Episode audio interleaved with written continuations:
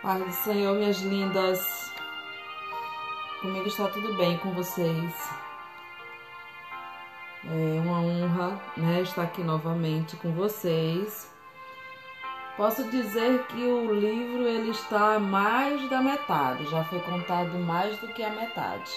Olhando aqui, ó. Nós estamos no capítulo 8. Agora são capítulos menores, né, que vem a seguir. Esse capítulo 8, ele tem por título A Reação da Igreja. Ontem para mim foi muito emocionante, né? Ver uma atitude daquela e, e me imaginar, né? Naquela situação ali daquele irmão exposto tendo que contar para todo mundo a fraqueza dele, a vergonha de tudo quanto ele fez Fiquei imaginando aquela esposa ali sentada, sendo exposta também. E é, para mim foi. A voz embargou, viu? É que isso é, é muito emotiva. E quando a gente se coloca no lugar do outro, o negócio fica diferente. Quando a gente entende que a gente é falho, que nós somos pecadores e que somos capazes das mesmas coisas enxergamos as coisas de maneira diferente. E precisa ser assim, porque ninguém é super-homem nem mulher maravilha. A Bíblia ela diz: Olha tu que está em pé, para que não caia. Então vamos dar continuidade aqui. O capítulo 8 ele tem por título A Reação da Igreja. Quando saí do prédio da igreja naquela noite, Sentia-me esgotado emocional, física e espiritualmente, assim como terrivelmente solitário. Os, os incidentes até aquele ponto haviam consumido quase que cada momento das últimas 83 horas.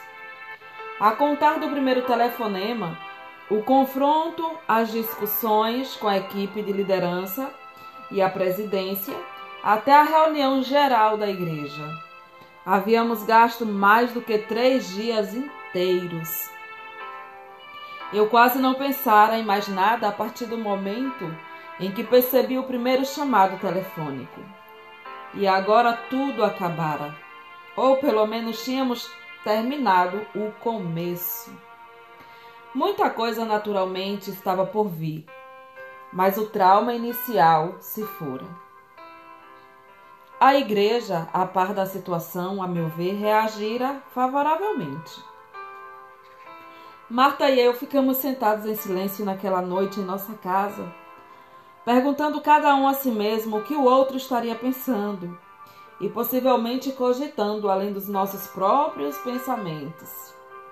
Ambos tínhamos dúvidas. Agimos de modo certo? Usamos as palavras apropriadas? Conseguimos deixar claro o equilíbrio que deve haver entre amor e pureza? Excedemos-nos no amor a ponto de apoiar um erro? Ou fomos exigentes demais, a ponto de causar danos? Necessitávamos tanto de aprovação, todavia, quem nula daria? A igreja inteira se concentrara em ajudar aquele que realmente precisava de ajuda. Aquele cujo sofrimento evidente captara sua atenção e simpatia. Penso que por instantes compreendi melhor o irmão mais velho do filho pródigo do Evangelho de Lucas, capítulo 15. Para ele, o pecado estava recebendo uma recompensa maior que a justiça. Toda a alegria e satisfação resultantes do arrependimento do irmão o confundiram e ele sentiu os golpes perturbadores do ressentimento e da inveja. Devo confessar que me surpreendi com as demonstrações de amor ante a confissão de um pecado tão insidioso. Mas aos poucos os valores do céu foram se tornando nítidos Marta e eu começamos a entender que a reação de nosso povo, a confissão de Greg, se assemelhava ao que estava, na verdade, tendo lugar na presença de Deus. pois há júbilo diante dos, dos anjos de Deus por um pe pecador que se arrepende. O que nos restava era aquilo de que mais precisávamos: um momento de ações de graça e uma noite de sono. Mas as reações não demoraram. Telefonemas, cartas, bilhetes, palavras pessoais, a maioria de encorajamento. Um dos membros escreveu: O culto de restauração foi belíssimo e adequado. Se meu marido também tivesse sido descoberto, perdoado e restaurado pela igreja, talvez ainda estivesse vivo. Acredito que o Senhor o levou enquanto seu testemunho continuava sendo positivo para os que o rodeavam. Outro disse: Obrigado pela sua obediência à palavra de Deus no tocante à disciplina da igreja. E outro: Senti-me profundamente atingido pelos fatos recentes, mas cresci espiritualmente através de tudo o que aconteceu.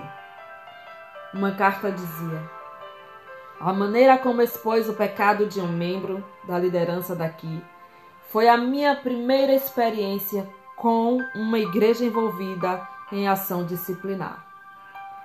O Senhor provou que essa tarefa pode ser executada sem maldade ou sentimento de vingança, a ponto de o ofensor poder prosseguir e ser restaurado à comunhão. Um professor seminarista declarou: Finalmente, parece que vi a coisa sendo feita da maneira certa. Dentre as numerosas notas e cartas que chegaram à minha mesa, a mais, a mais significativa veio do próprio Greg. Caro pastor, Joana e eu queremos agradecer-lhe pelo papel-chave que desempenhou em meu confronto, confissão e restauração. Não existem palavras que possam expressar adequadamente nosso amor e gratidão pela sua sabedoria e interesse em ser usado por Deus na nossa recuperação. Ainda sofro pelo mal cometido contra esta igreja, embora vejamos Deus operando para fazer com que minha insensatez venha a glorificá-lo. Agradeço por sugerir que permaneçamos no corpo. Planejamos ficar. Parece haver uma possibilidade de emprego numa companhia de seguros Estamos fazendo o possível para discernir a orientação divina. Estamos também sentindo um crescimento em minha liderança, no sentido espiritual, em nosso lar. Joana está vendo surgir o homem de Deus que sempre desejou que eu fosse. Oro ao Senhor para que não a decepcione de novo neste aspecto e em nenhum outro. Nossa família ficará sempre em débito para com o Senhor, pois ousou fazer o que era certo, embora não fosse nem um pouco fácil. Nós o amamos profundamente, sinceramente, Greg e Joana. Houve, entretanto, aqueles que desaprovaram, o que era tanto um direito quanto um privilégio deles. Alguns acharam que, exibindo o pecado de maneira tão pública, acabamos por exaltá-lo. Outros foram de opinião que as coisas foram demasiado facilitadas para Greg, que nossos jovens não encarariam com a devida seriedade a natureza destrutiva do pecado, por termos perdoado depressa demais.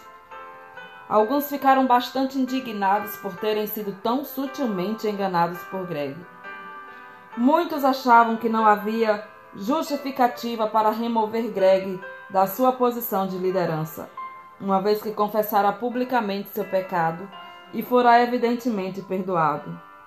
Uma das cartas dizia: Acredito pessoalmente que remover Greg da liderança espiritual é uma, uma caricatura da graça de um Deus perdoador. Vocês estão exigindo mais que o próprio Deus o que mais uma pessoa pode fazer para provar sua sinceridade? Muitos escreveram cartas expressando sua grande preocupação, no sentido de que, Por mais que demorasse, Greg deveria ser restaurado ao seu cargo no ministério. Eram de firme opinião que, se a restauração devia ser completa, isso implicava em ele ter de volta todas as responsabilidades e privilégios do ministério em nossa igreja. É sempre agradável pastorear uma igreja cujos membros se sentem livres para expressar sua opinião, mas é igualmente desconcertante e às vezes nos causa uma terrível confusão. Não teríamos evidentemente condições de agradar a todos, mas sendo humano, era mais fácil sentir-se arrasado por uma crítica do que ser encorajado por uma centena de cartas de elogio. Nossa equipe considerou os comentários e voltou a afirmar-se na única posição de segurança e satisfação. O que nos interessava era ter plena aprovação de uma só pessoa, o nosso Senhor. E oramos para que o tempo viesse a confirmar que tínhamos tomado uma posição que desse honra a Cristo e viesse finalmente a glorificá-lo e a Ele só. Lucas 15, 10. Algo que me chama bastante atenção, é, minhas queridas, foi a parte aqui onde diz que aos poucos os valores do céu foram se tornando nítidos.